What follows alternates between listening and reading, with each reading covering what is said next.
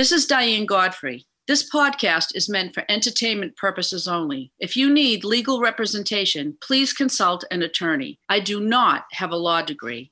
Over the years, many people have contacted me seeking legal advice. I am flattered they elevated me to having a JD, which is a law degree, but I am not qualified to dispense any legal advice. This is All Rise with Diane Godfrey. True stories from inside the courthouse from the lady who wrote everything down. This is Jordan Rich reminding you to all rise. All right, Diane, tell us who was murdered and when did it happen? Well, today we're going to talk about the murder of Hilda DiVincenzo. She was an 88 year old widow who lived by herself in her own home in the Prattville section of Chelsea, Mass. She was 88 years old at the time of her death for anyone that isn't in Boston, she owned and lived in the second floor of a triple decker. Now, a triple decker, anyone from Boston knows they're everywhere. They're in Southie, which is South Boston. They're all over Dorchester, and they're in East Boston. And they're three unit homes. They're not very pretty. They just look like a tall box, kind mm-hmm. of. Right. And they always have a front porch. And on the back of the house, as you well know, Jordan, they have each unit has a porch. It's important to understand the setup of the triple decker because it becomes relevant to the story that we're about to tell, right? That's right. That's a triple decker. and always decker. have a cellar because we're north of the Mason Dixon and we have cellars up here. But um, that's what happened. She lived in the second unit. Her husband had died and she was found murdered on July 7th, 2013. They theorize she was killed on July 3rd, 2013. So she was there for a while before Four days, and mind you, it Ooh. was an unbelievable. Boston was in the midst of a horrible heat wave. Just imagine what that uh, felt and smelt like at that point. Well, funny you say that because I remember the testimony of the firefighter that entered the home. The man that ended up getting convicted of the crime, his name was Felix Melendez. He is the one that called the fire department to the home, and he's the one that found the body with the firefighter. And the firefighter said, as soon as the door to her apartment opened, I could smell a stench of a decaying body. Well, what actually was the cause of death, Diane? Well, she was strangled and beaten to death. But in the words of the medical examiner who took the stand, every trial, a medical examiner comes and opines as to cause of death. And to quote the medical examiner, cause of death was compression to the neck and torso, causing fractures to her thyroid cartilage, ribs, spine, and sternum. Hmm. By the way, you mentioned to me that uh, she had one gold earring and one missing. Is that correct? Yes. When she was found, she was found lying on her stomach, and her head was tilted to the side, and one earring was in her ear, and mm-hmm. the second gold earring was found later in the neighboring town in Golden Oldies pawn shop. Interesting, interesting. Now, let's talk about the setting once again. You mentioned the Prattville section of Chelsea. What kind of neighborhood is it overall? You know, it's funny. Chelsea gets a bad rap. I love Chelsea. Um, it's the proximity to Boston is terrific, and it has a lot of really cool stuff in it. And it was on the Revere Chelsea line, and they call this section Prattville. It's on the other side of Route 16, which will mean nothing to people that aren't from this area. And it's funny she did live in a triple decker, but it stuck out like a sore thumb. There were all single family homes around it. So it was odd that it was there. Directly across the street from her home is Newbridge Cafe, it is. Do you know it, Jordan? Oh yeah, I've heard I've heard of the Newbridge Cafe. Sure. We'll go over there. It's right over the Tobin Bridge from Boston, mm-hmm. and um, they're famous. And it's stuck in a 1970s time warp, but in a good way. And it's got like frame photos of like the Celts and you know the Boston Bruins, but they've got a terrific bar. The food is outstanding. They're known for their um, their lamb tips they make a phenomenal homemade dressing, which now they bottle, and they have a secret barbecue sauce. It's the coolest place. We should let the audience know that uh, you have a long history of restaurant reviews in your background, and you love you love to explore new places. So that hold that for a future podcast doesn't my double chin know it? If there's a, if there's a double, there's a carbohydrate, I know where to find it. But um, it's no frills. If you want to get wined and dined and you know and smooth, don't go there. It's it's a terrific place. Almost sounds like the setting for a Boston-based movie. They could film there, and it would it would cover the waterfront quite well. Well, let's get back to the crime here. And yes. uh, you mentioned the cause of death. Let's examine what happened. And first of all, you mentioned already the alleged at this point murderer, Felix Melendez. Tell me more about him. He comes in the courtroom right now. Now, mind you, he was tried three times. The first two ended up in hung juries. And he was convicted of receiving stolen property on, I don't know if it was the first or the second case. So when he was tried the third time around for murder in the first degree, he ultimately was convicted. But I think the jury had a hard time because from the day to the days leading up to the murder, there were a lot of people going in and out of that house that's where an attorney talks to a jury and suggests that there may be uh, reasons to acquit, right? Because there isn't enough evidence. He spot on, but you know what? He had a tremendous lawyer. I know him personally. I've been on a lot of cases with him. He is the best in the business, and he was a zealous advocate. So he got, I feel, a fair shake. You know what? What kind of a guy was he? Just from your vantage point, seeing him in the courthouse in the courtroom? I mean, image wise. All right, don't laugh. You know what my first impression was? He was a dead ringer for the movie actor Jack Black.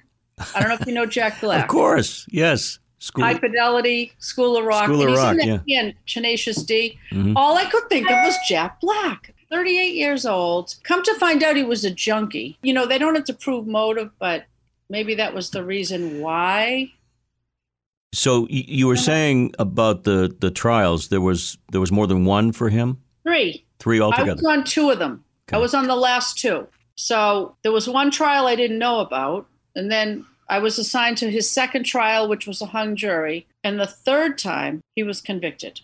So he must have had a good lawyer the first two times. To well, uh, I know that lawyer had him for the last two trials. I don't know who mm. if he had him for the first trial, but he's a terrific defense lawyer. You've got some stats that you supplied me with, and maybe you can share them with the audience. Um, and this is again inside a courthouse. What happens? Trial number two. How many days did it last, and uh, how many people were involved? Well, this is just to give you an idea of how different it is from television. The trial trial number two that I was on took us 16 days in total three days, three full days to pick a jury. The last four days were deliberations, and we called 28 witnesses to the stand. And um, due to my shaky high school math, it might have been 27 or 29, I don't know, but 28. And then we entered 151 exhibits into evidence.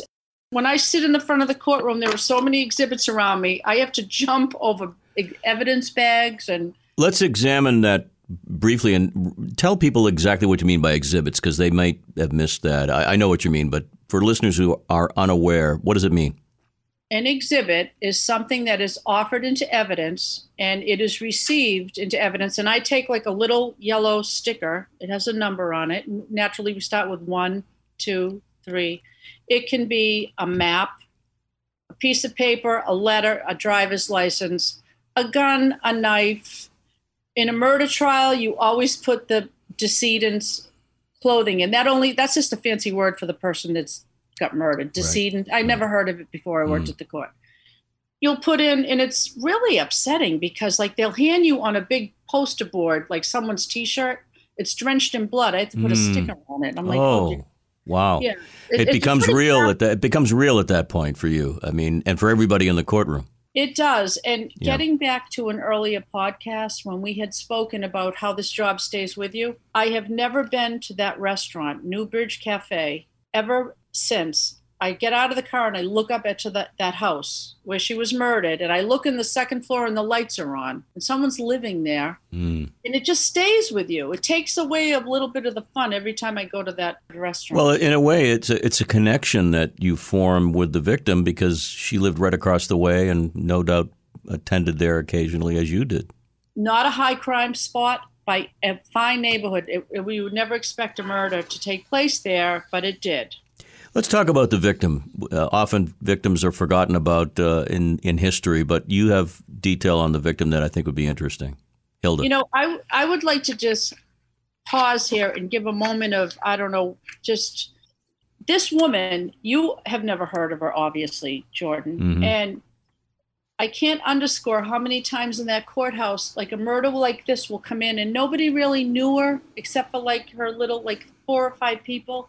And the murder comes and goes and the guy goes to jail and it's, but she, she was a, a person and she mattered. And, you know, it's, her son got on the stand and testified in the both trials that I was on and if I don't know her, but I feel like I did because, of course, they put her photos into evidence. And she looked just like my mother, your mother, your aunt, just a nice woman. Mm. And it, it breaks your heart. There's something so wrong with she was old, she was in her home that her husband worked hard for, and she's in the twilight of her life. How outrageous yeah. to be murdered in her dining room. with such violence too. I mean, it sounded oh. like a horrific it's so attack. beyond the pale. It's yeah. just like what to wrap your mind around it. But her son, I didn't know the victim personally, but from seeing that son on the stand, she had to be a fine woman because he was a class act. You get to know about a decedent really based on people's recollections and their lifestyle. You say that it was put out that she was a, a very neat and tidy and organized lady, and that was discussed, wasn't it? It, it really was. And the district attorney, I personally kind of got the feeling that she was so you know the place was immaculate and so in order like military style you know just but it was so she was such a neat nick. I think it it contributed unfortunately to her demise because she had in her kitchen all these little hooks and she had every key hung up on each hook and she had a designation on each hook of what it was too. And there were so many people in that kitchen. Someone easily could have swiped one of those keys and at a later time come back mm. in she was so organized that but she was so trusting and i think because of her age she was from a different time that you didn't right. really vet people which is also the case with people that age who are in relatively good health. They don't want to be leaving their home, the place they grew up in, the place they built. They have roots and they just feel comfortable there. Uh, and you know, in the testimony of her son, he had gone up to Melrose, which is a lovely community, which is close by, and he had put money down on a condo for her. But he said she dug her heels in and she wasn't moving. That's where she lived with her husband, and she put the kibosh on it. Let's talk a little bit about uh, what might have led to this in terms of opportunity for the perpetrator. Because you, you mentioned it was a very hot spell, but you also mentioned that, uh, you know, this individual had inclinations to steal and do other things. But tell me how it all went down. Well, according to her son, she had lived for, I don't know, 40 years in that home. And, you know, she had worked for 15 years as a clerk in Bradley's, which is a local department store. And now she was retired and living alone. Now, her son said the first floor and the third floor were empty for years. There was a grandniece that had lived in the first floor. I guess she was a college kid. She moved out, but she never wanted really anyone in the home. But she got it in her head that she wanted, I guess, a few extra bucks. So she she had her son post a Craigslist ad for tenants. Her son thought she was just going to rent out the first floor. Unbeknownst to him, she ended up renting, renting out the first floor and the third floor. And a mere day, few days later, she was murdered. Mm. So she was in the in the middle of those two floors. Yes, she was. She right. was on the second floor of three floors. Okay, and the third floor tenants were uh, Melendez and his girlfriend. Is that right? Yes. And her grown son, who was wearing a GPS bracelet. He had been let out of jail. So he was being monitored by the probation, probation department. Reason to be a little suspicious of people with bracelets and things like that. But also the fact, I think you said that uh, maybe they weren't exactly um, proficient paying their rent. Is that right? Well, after the fact, it came, you know, when when the detectives and everything, you know, did some snooping around, not snooping around, but you know, checking it out. They had been evicted from somewhere else local.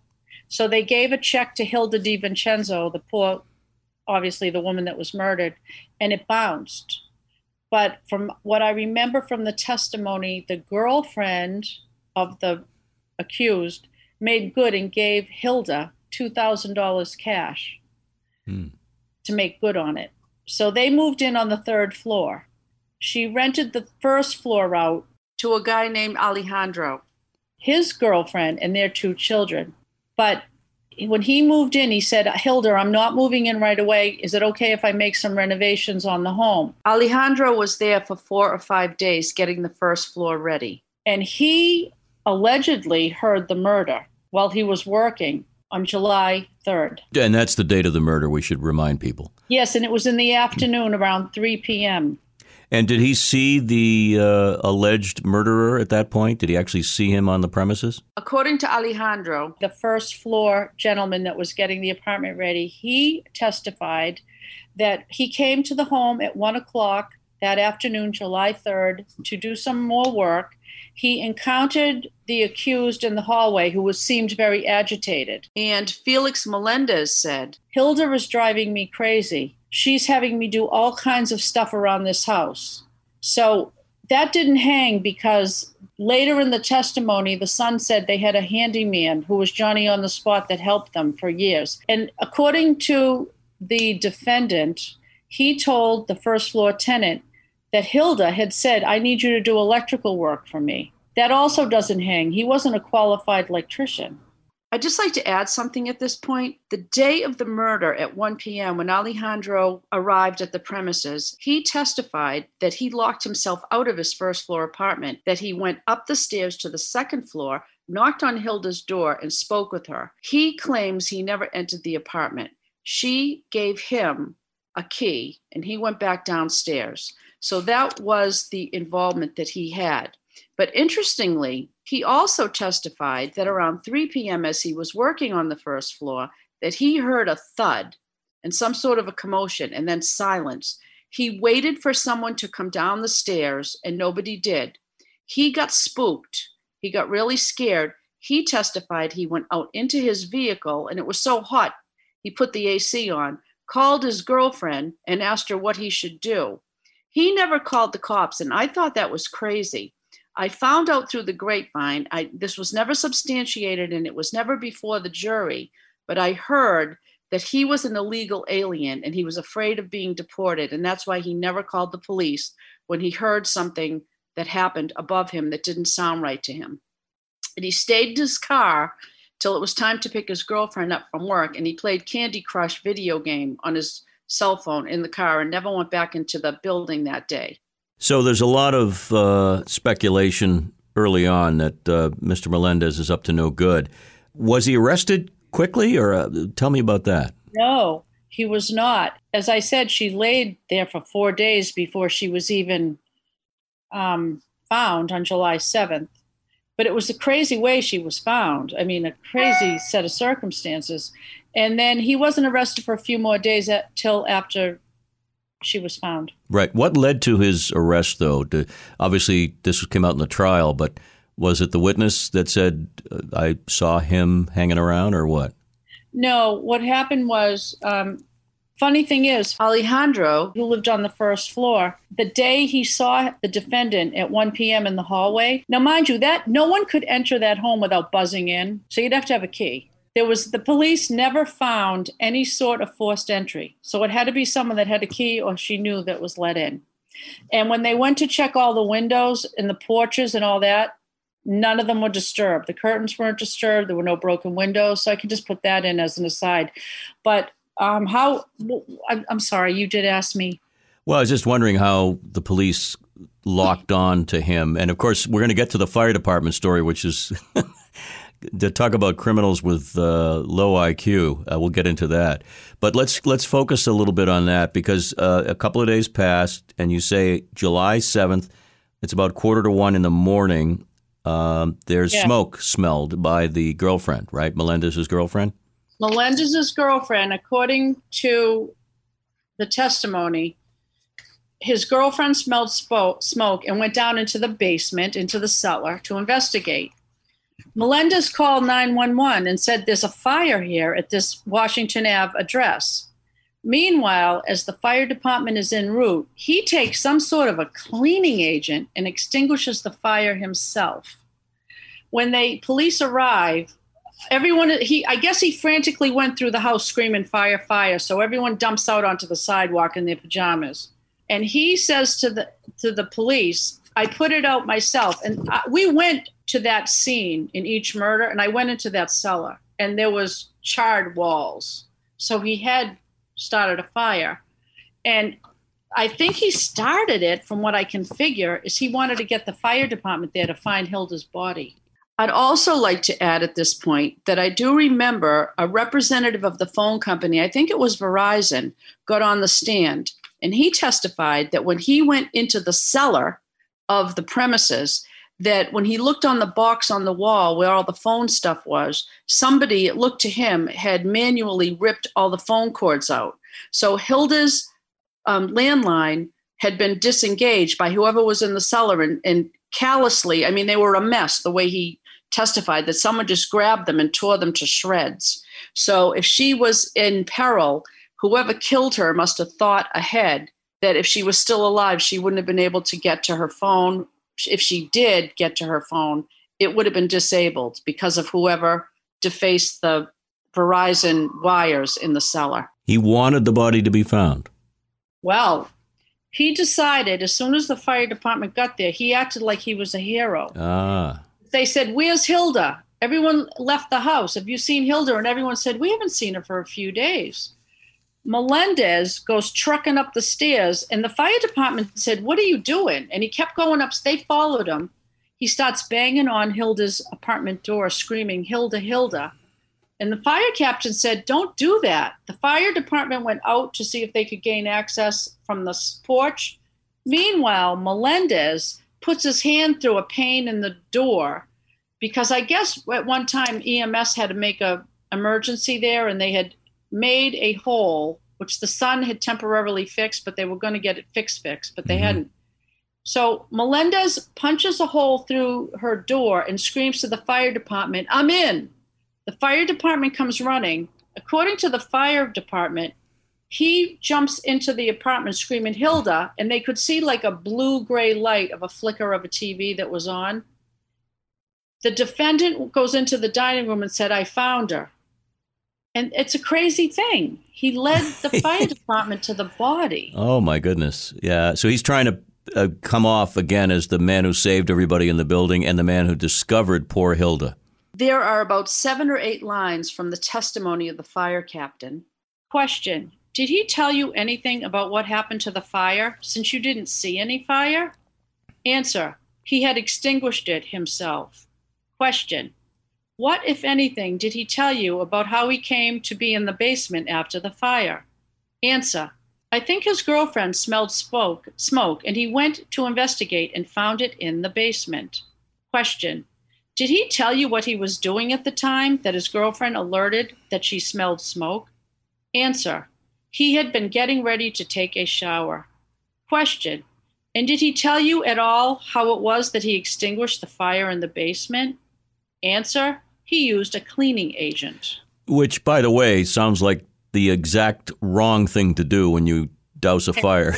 I'm no scholar, okay? But I mean, really?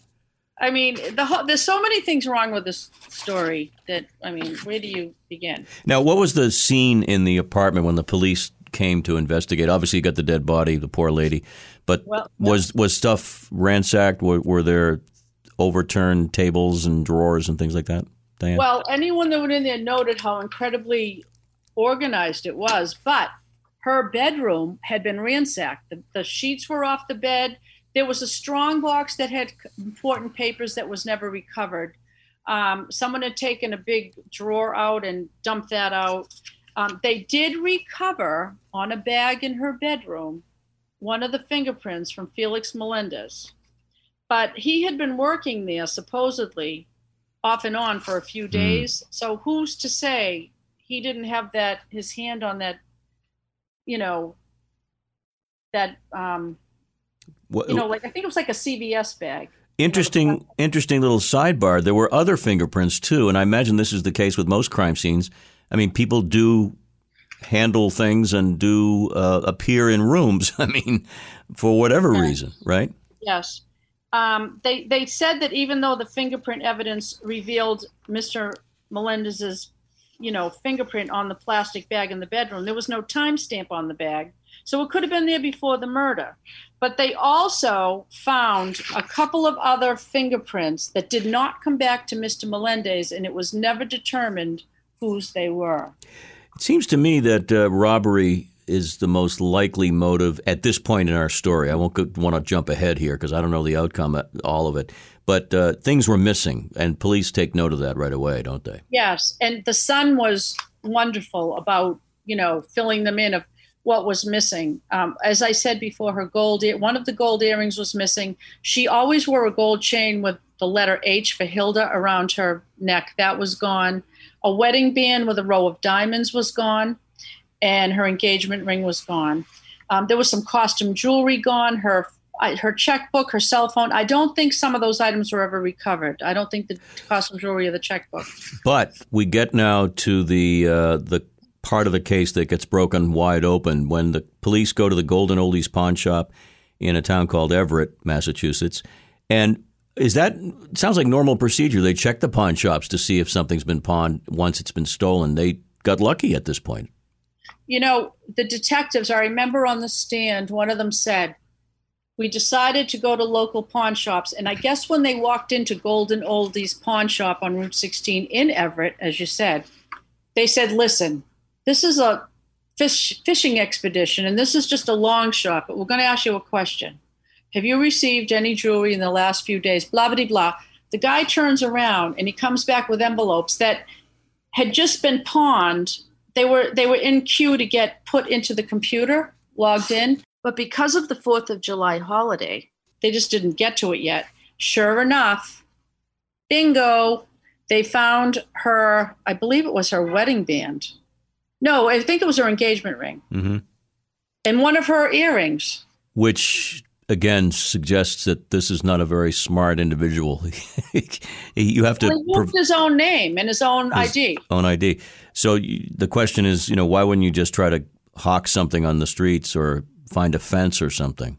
Well, I think defense counsel said if he was guilty, wouldn't he have hawked it on the street rather than go to a pawn shop, which required him to show an ID? But as I look at my notes here to refresh my memory, there was a gold chain, a gold hoop earring, and a white gold wedding band and he got 90 bloody dollars for that. Are you kidding that me? just tragic. It makes it all makes it all the more horrific to think about that. I think um, I blew ninety dollars in Stop and Shop yesterday. I mean, come on. Was there any DNA evidence collected, Diane? You know what's funny? This was not a DNA case, which baffled everybody. There was no, D- and as soon as they found that body, they had crime scene come in and the state police crime lab. There was no no DNA whatsoever found on her. Did I mean, did the murderer wear gloves? Hmm. And was he alone? Um, because you mentioned a couple of guys at the pawn shop. What what did we find out about Melendez? Did he act alone? He was with a guy that took the stand, and I firmly believe the guy had nothing to do with the murder. That's mm-hmm. just me from what I saw. And but he went to the pawn shop where they had met in like a rehab, a drug rehab at one point and they were together. They were junkies. I think they went and bought drugs with the ninety dollars right after they hawked the. Uh, wouldn't be a bit items. surprised. So let's get to the trial uh, because you're there throughout every moment, uh, doing what you do as a court reporter. Uh, what stands out about him or about the trial itself?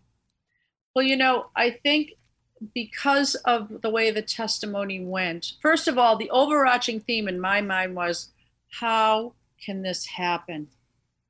And, you know, a, this woman in the twilight of her life in her own, I couldn't get my mind around it. Mm. Like, how, there's so many things wrong with this. It's so egregious that this happened to to a, a woman. It's just, you know, mm. it just it boggles your mind. So there was doubt cast by the attorney. That's what they're supposed to of do. Course. Uh, of course. Provide reasonable doubt. But uh, the third trial was the charm, in a sense, to convict this man, to get him off the streets, correct? Yes. And I think it's a heavy burden to place on the citizens. And I think they thought long and hard and, and, and gave it their their consideration to the fullest to come up with this, you know, this verdict. Well, as you say, ruling out other people, uh, those who had access, those who had possible access to the key to the house, all those people that could have been mixed up in it, uh, or at least to cloudy the case, they had to be exonerated, and all this had to be fleshed out. Well, here's the problem. On July 3rd, when she was murdered, the Meals on Wheels lady came into the home at 11 a.m. I'm not in any way intimating it was her, but I'm trying to simply pull out, put the fact that many people came in and out of that home. From what I remember, when she put the ad in Craigslist, she might have had other people. I can't remember now, but I think she had other people that came and answered the ad. So there could have been other people there. Mm-hmm. They could have taken a key out of the off the wall when she wasn't looking. I mean, so you've got that. Then you've got Felix. How do you know Felix didn't let somebody in the house? The fir- guy on the first floor, was he alone? Did he let someone in the house? Alejandro. Right. Goes, and then you have 28 year old son that was on the GPS bracelet. Yeah. Who they grilled extensively. Which across- really brings the point home that these are not open and shut, easy ways to determine guilt or innocence. You, first of all, you're dealing with a man's life in this case as well as the victim, but absolutely a lot of detail in a real trial. A lot of stuff is is examined, and the jury. Tell me about the jury. How long it took for them to de- deliberate? Well, on the second trial, when they finally came up with the, um, you know, the inconclusive result that they couldn't reach a verdict that took four days, mm. but I believe when he was convicted, it took two days, two full days. But you know, the son that was lived on the third floor with Felix Melendez and his mother, he was to me, he struck me as a good kid. I call him a kid. He's 28, but he had been a, he was a nail tech in a salon downtown. He just seemed like he, whatever he was in jail for, I can't remember. And I'm not saying any crime is good, but it wasn't like a big heinous crime. Wasn't I a capital crime in this case, right? No, and and the funny thing was, they asked him if he had been around that home during the day on July 3rd, the day of the murder. He said no, but at the Commonwealth's expense, they went to where GPS headquarters is, and they reenacted everywhere that GPS bracelet ah. Went the whole day. Do you know how long that took to do in court? Hours mm. to reenact every single beep on this map where mm. this hmm. kid went. But it proved that he was what where he said he was.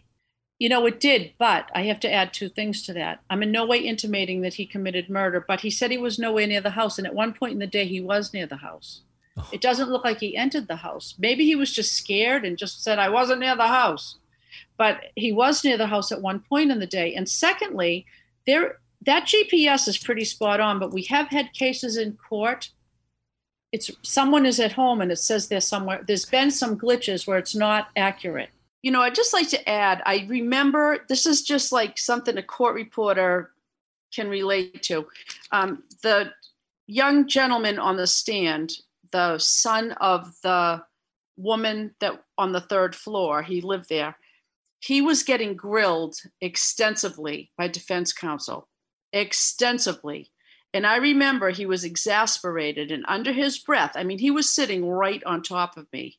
He was in a sing song manner saying, desperate. And I caught it, no one else did. And he just kept saying, desperate. In other words, they were trying to pin the murder on him and they weren't getting anywhere. And I just thought that was funny. Not funny, but just a funny in a strange way, not funny in a laughable way. Let me ask you uh, also about what we hear about in evidence all the time now, and that's uh, someone's cell phone or someone's computer. There is an issue with this case involving a search warrant for uh, Mr. Melendez's computer, I guess? Well, get this. I don't know if he was a stupid criminal or what, but when they went to Golden Oldies and they saw his ID, the copy of his ID, they issued a, a search warrant for the third floor apartment in the triple decker, and under his mattress was Hilda DiVincenzo's wedding ring. Yeah, that's uh, pretty hard to, def- to deny. Pretty hard to deny. The chicanery had had ensued. Wow. And what about the computer? Was there anything interesting about that? Yes. What they from what I can see, they always seize the computer, Mhm. and they and they can go back and see everywhere you traveled on that computer. Evidently, Felix Melendez, after he killed her and before she was found, he was googling murder in Chelsea, woman found dead, to see if anyone had found her and had reported that she was dead. He must have. Why would he do that? That's pretty he bizarre. like- yeah. Yeah. And when they asked him what he was doing with her wedding ring under his mattress, his story was he was outside the home and in the yard saw, I think it was a black trash bag on the floor, on the ground, full of jewelry. And he found it and just kept it. One more question that's key. Uh, where is Mr. Melendez as we speak? What was his sentence? He is on an all expenses paid vacation, you know, compliments of the Commonwealth of Massachusetts. He is serving life without the possibility of parole in one of our correctional institutions. So he was convicted of first degree murder in that case. Absolutely, he was. And what what was the reaction like from the family members or anybody in the courtroom? Was there a visible reaction when that came down? No, you know, it's funny, and there wasn't a huge crowd there. It was, I mean, you know who we, you really see a lot of emotion? The jurors that render the verdict. Mm. They cry. They know they're doing justice and the right thing, but you can't believe how what a heavy thing that is for them to deliver that, even though they feel it's just. That's a huge thing to do to another human being. When you do serve, it's an awesome with a capital A responsibility. You know, when it comes to um, child rape, rape, and murder, the judges are more forgiving if if you just candidly, straight up say, "Hey, listen, I can't handle this." If you're earnest and you know they they can sense, and if you really can't do it, they are not going to subject you to that. Well, Diane, an incredible case that would have gone unnoticed, but you brought it back for this podcast, and I think you gave some sense of respect and honor to the victim telling her story, her side of the I story. think of her every time I go up that street, every time I go to that restaurant. It's just so sad. You know, Jordan, I'd like to close with this thought. Famously, John Adams once said, Facts are stubborn things. And I think it really hits home in this case. Because when you add all the facts up, look what you've got. Before we close the courtroom door on this podcast, we remind you that All Rise with Diane Godfrey is available on all podcast platforms. We invite you to subscribe, download, rate, and review this podcast.